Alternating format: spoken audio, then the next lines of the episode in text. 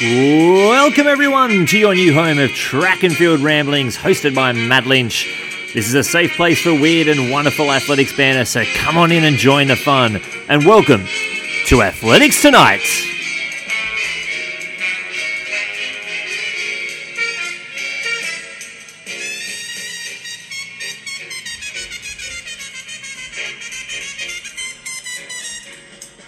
Wow, what an introduction. Let's give a big round of applause for the house band, ASAP, Ferguson, Rotich, and the Kelsey Lee Barbershop Quartet.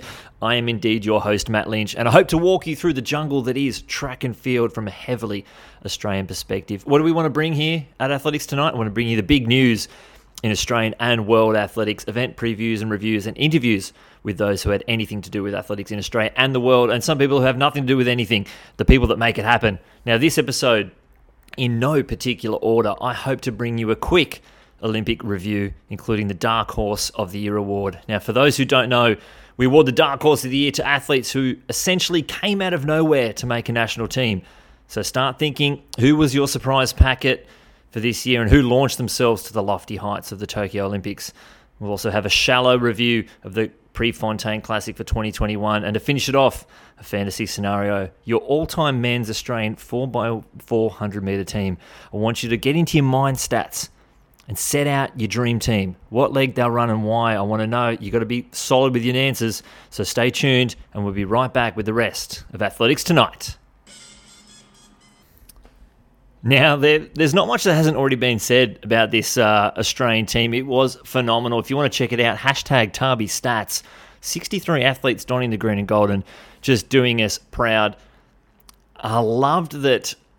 I didn't love being in lockdown. I loved that being in the same time zone. We had a morning of athletics and an evening of athletics, and it just didn't stop for what seven or eight days. Oh, absolute perfection. We haven't had that since 2008 Beijing.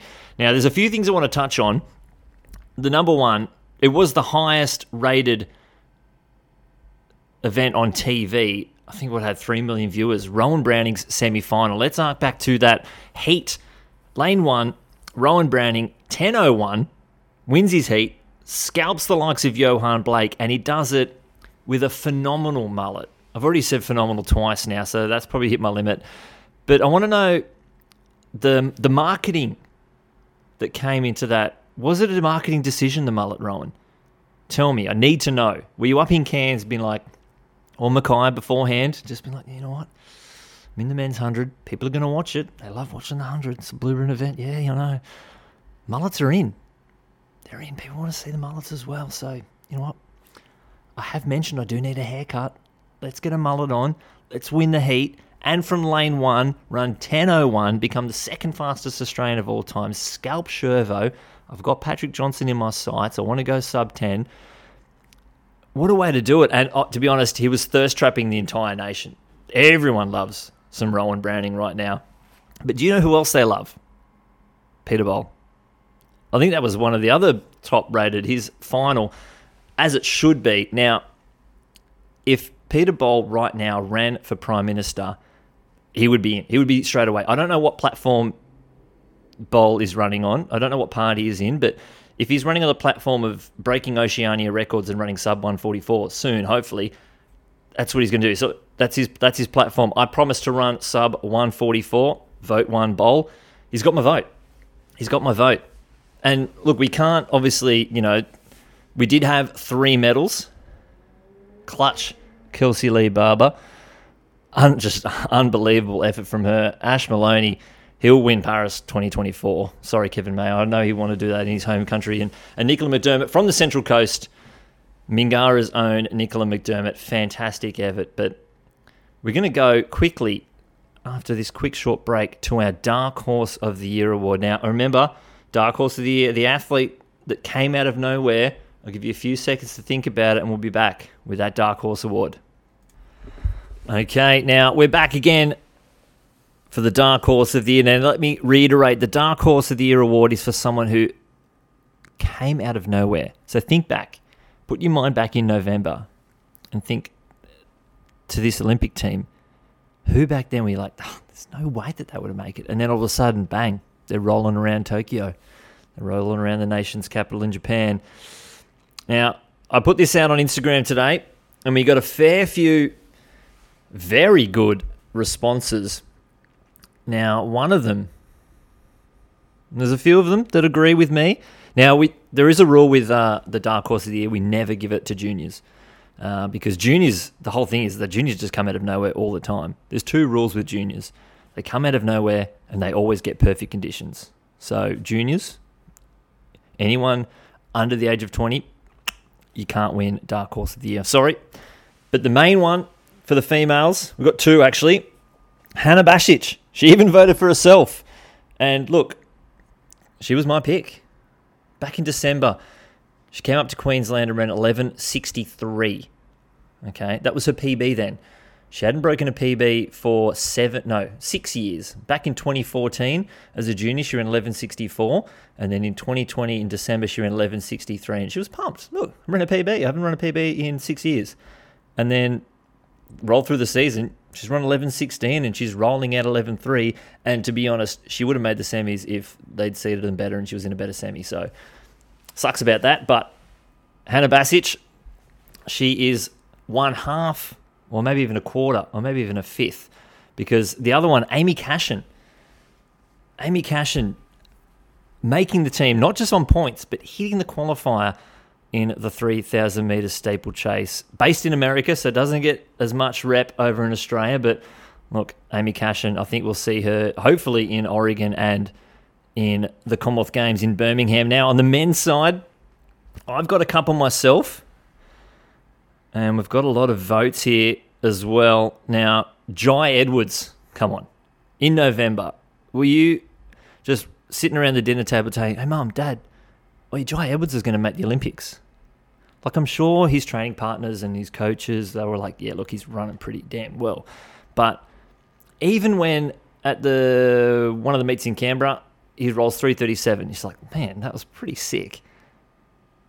But did we even think then that he was going to roll sub 335 and keep just dropping times upon times upon times? Now, another athlete who was very similar to that, Ed Trippas. You know, in the 830s in the steeplechase, grinding away, goes over to Spain, drops a qualifier, bang, I'm on the team. I, that's just one of the. I, I absolutely love that. Another one in that boat as well, Charlie Hunter before this year, he wasn't even running 800 meters. He rolls out in January in a DMR for Oregon.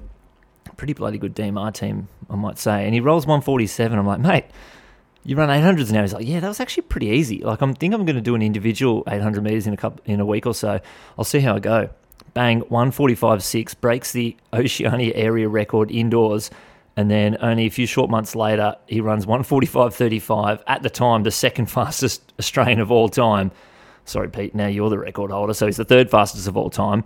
But Charlie Hunter, he is coming hard for that record. Now, again, the dark horse, we don't like to give it to people who have been there before, but, you know, a three time Olympian, Jeff Riseley. Did you think he was going to make the Olympic team? Did you think he was going to run 144?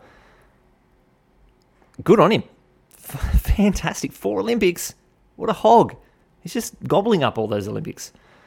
One's pretty cool. Two's sick. Three's epic. Four, that's just a world on its own there with Dani Samuels and Lisa Weightman. They're both running or competing in their fourth Olympics as well. So the dark horse of the year, I've given about seven. That was just an email from the Sydney Roosters. Don't worry about that. Um, two female dark horse of the year awards, Hana Basic and Amy Cashin. And in the men's side, Ed Trippas, John Edwards, Charlie Hunter, and Jeff Riseley. Congratulations to you. Your horse statue, the Black Stallion, it's on its way to your home address. Now, stay tuned for plenty more track and field here at Athletics Tonight. So we're back to the Diamond Leagues. We do have the 2021 Prefontaine Classic back at Hayward Field the last time it was on, it was in uh, Stanford, which is a little bit weird, but we cannot go past the women's 100 metres.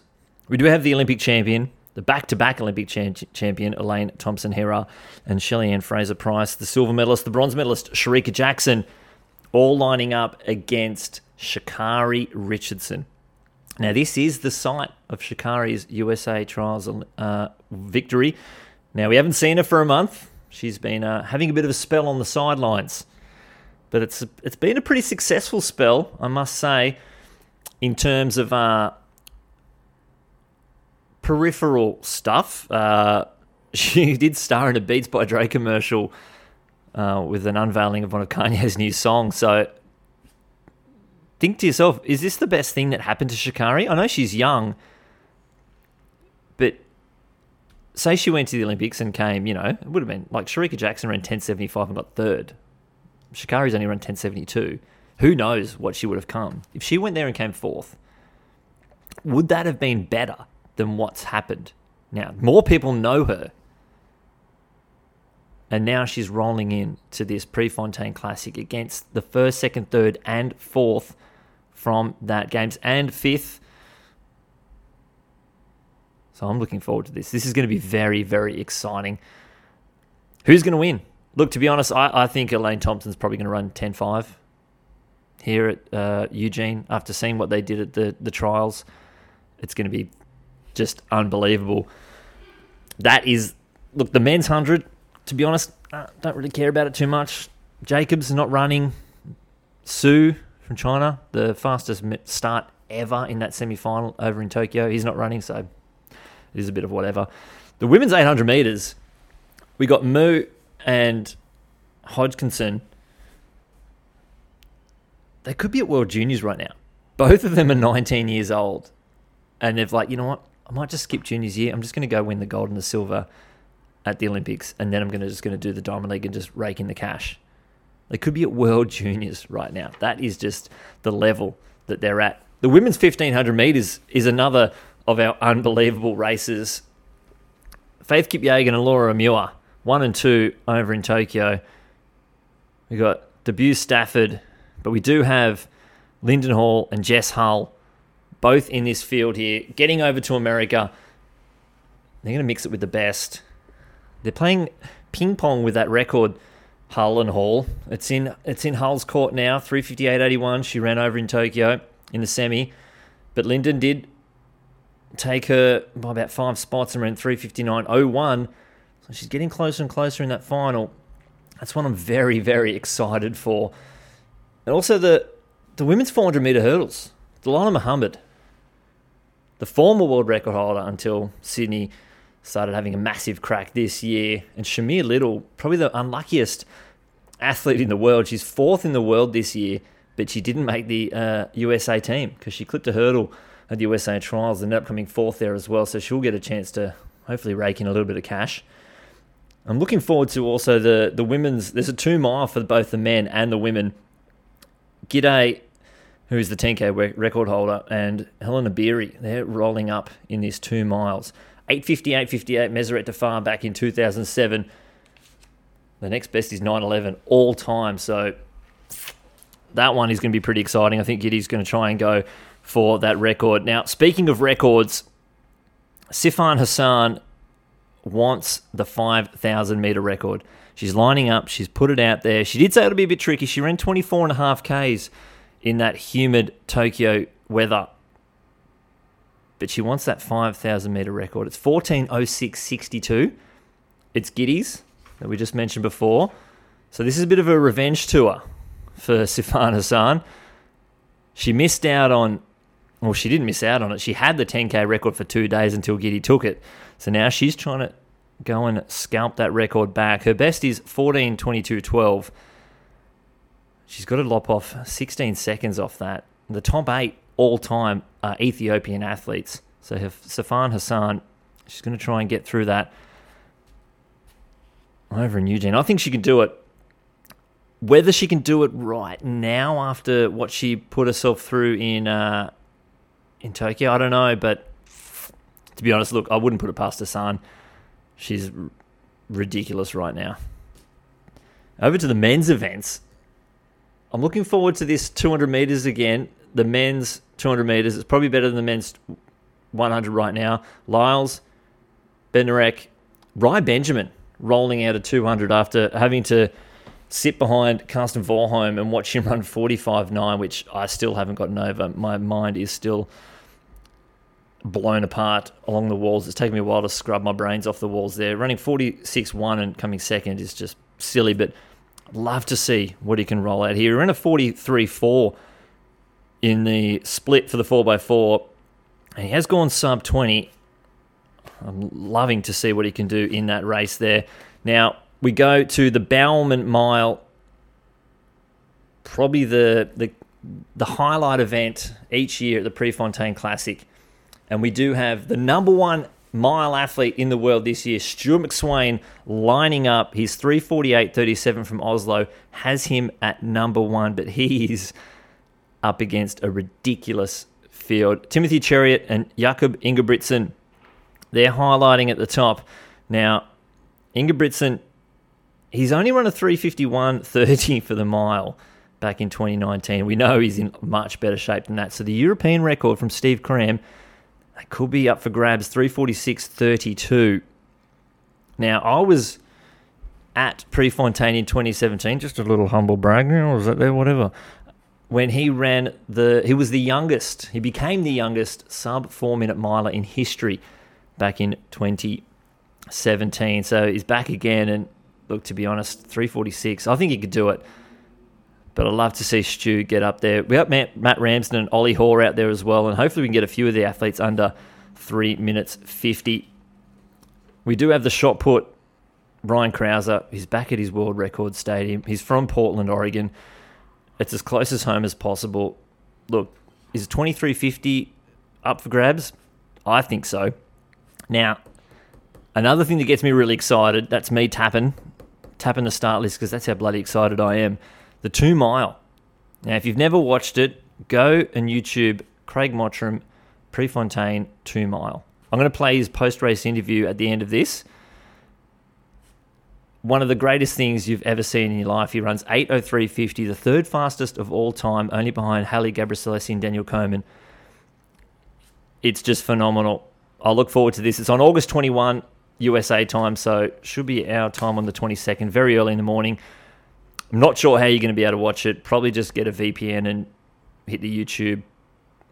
I'm going to be doing that as well. So, look, we're all in the same boat here. But thanks for listening to the Prefontaine Diamond League preview. And here is Craig Mottram's post race interview from his two mile 803.50.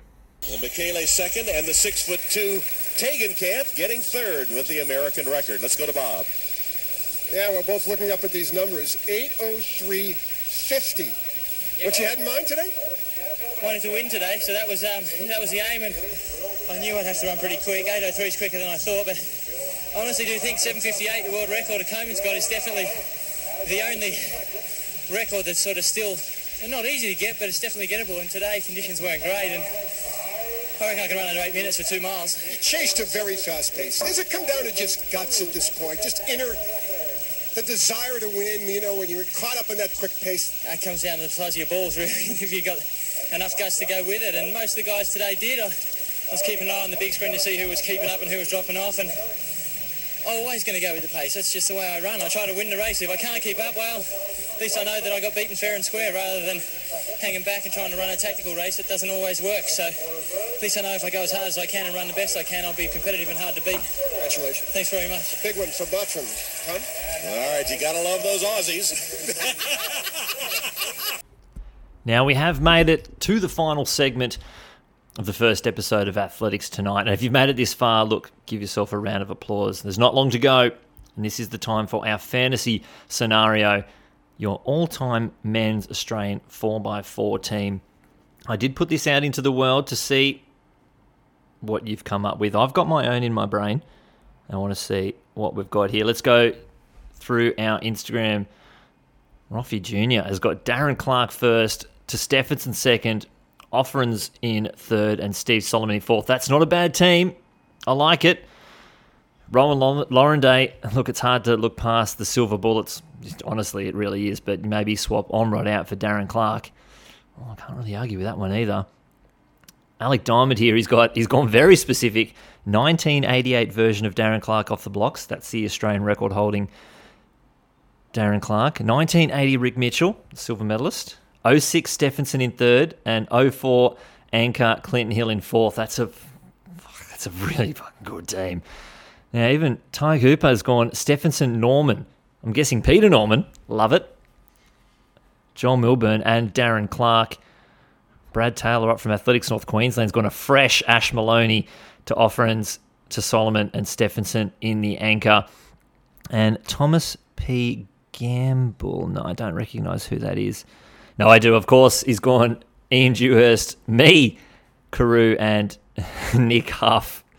Look, Tom, that was the team for the 2013 World University Games, but you ran last instead of Nick Huff. Look, if it wasn't for you not eating spaghetti before the final, that's why we dropped four seconds for those at home. Uh, we were sitting around the, the dining table before the heat at World University Games 4x4. Myself, Ian Dewhurst, and Alex Crew eating, you know, a bit of dry chicken and a bit of salad. Like, yeah, you know, there's a 400 metres coming up. Tom Gamble comes and sits down as a 100 metre runner with a big bowl of spaghetti. He's like, oh, why are you guys eating that? And then uh, cut to the, the post event room and he's vomiting up the spaghetti. Come to the final, no spaghetti pre-race, and he's uh, we've run four seconds quicker and come sixth in uni games, fifth. I think the Russians keep getting disqualified, so we keep moving up a space every year. Watch this. Look, we'll be first at World Uni Games very shortly. But look, my all-time team, I've got even more specific. So if you go to the Athletics Australia's rankings from uh, on their website, they do have the splits. So the fastest ever first leg in the men's 4x4 team was done by Joel Milburn back in 2008 at Beijing. He ran 44.9, but I've got him elsewhere. So second fastest was John Stephenson, 2006. John Stephenson, shout out to Alec Diamond, 45.1. He ran on that first leg. So he's kicking off my fantasy team. In second, I've got Darren Clark, but I haven't got 88 Darren Clark. I've got 84 Darren Clark when he ran 43.86 in 1984. Now, if you go to YouTube and watch the 1984 4x4, it's fantastic. The commentators, I think it's OJ Simpson for some reason, and Jim Nance, and they're commentating the Americans. They've just killed it. Obviously, they're in America. Darren Clark's actually leading them down the back straight, and they're like, "Oh, watch for the American. He's gonna, you know, he's, he's such good form. Look at his stride. He looks beautiful. He's coming into the home straight. He's going to take over." And then Darren actually just kicks away from them as a young fella. It's unbelievable to watch him now. Controversial, I know, but I have Clinton Hill in third. I know he's known for his last leg in uh, in Athens, but in Beijing 2008, he dropped a 44-4 running third. He ran up 44-6 in Athens on that last leg, but 44-4 in third, and he passed it to the second fastest split in a 4x4 all time Joel Milburn in Beijing 2008. So I've got a little bit of, you know, that chemistry there between Hill 44-4 to Milburn 44-2. 44-28 Milburn dropped in Beijing. Now he had an unbelievable Olympics, Joel Milburn. He ran 44-80 in his heat in Beijing. He ran a 45-0 in the semis. And then in the heat of the 4x4, he runs 44-9. And in the final of the 4x4, he runs 44-28. What a championships for Joel Milburn. Now, if you add up those splits, Stephenson 45 1, Clark 43.86, Hill 44.41, Milburn 44.28. That is a 2 57 65. That's two seconds than the Australian record. What a team. Unbelievable. Now, I was chatting to Rowan Laurendet earlier today. Now, on the Channel 7 footage that they have for Athens, you don't actually get to see Clinton Hill pass all the teams, I think it was Nigeria and GB, around the bend because they're focusing on the Americans who are so far in front of everyone else. But on YouTube, if you search, I think it is Paul Laurendet. You might be hearing my fingers clicking in the background here. Oh, it doesn't work if you type YouTube into Word document. That's not going to work. Bear with me here. If you type in Paul Laurendet into YouTube, you will see his footage.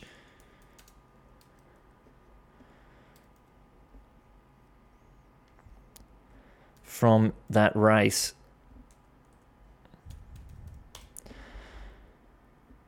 And there it is. So Paul Laurendet, P A U L, obviously space, L A U R E N D E T, and it is the 4x4 Athens. And it's from the back straight. So you actually get to see Clinton Hill make that supreme pass from about 230 in, leads his field around, and then kicks home. Unbelievable, goosebumps induced video. Now, Rowan did put me up to this. If you start the Bruce McAvaney commentary at the same time with Paul's footage, you then also get again the goosebump inducing, spine tingling Bruce McAvaney commentary with actually seeing Clinton Hill pass everyone, and it's just uh, you look, you know, put that straight into my veins. I'm I, I'll watch that anytime I need to get fired up. So, look, that's the first episode of Athletics Tonight. I hope you've enjoyed it. I'm looking forward to watching the Prefontaine Classic on whatever day it is. I think it's August 21st in America, so it'll be probably the morning of 22nd for us. I can't wait for it. It's going to be an absolute rip snorter of an event. I've been your host, Matt Lynch. Look, let us know if you enjoyed it, what you want to hear more of. But we're going to be back. There's two Diamond Leagues next week. You got Athletissima in Lausanne and Meeting de Paris, the Paris Diamond League, on the 28th. And so the 26th for Athletissima in Lausanne, in Zurich, not Zurich, in Switzerland, and on the 28th, Paris Diamond League. So next week we'll have a a review of Eugene and a preview of those two Diamond Leagues. There's so many Aussies coming. Hopefully, when I come back, we're talking about some Australian records. I can't wait for it. I've been Matt Lynch, and thank you for listening to Athletics Tonight.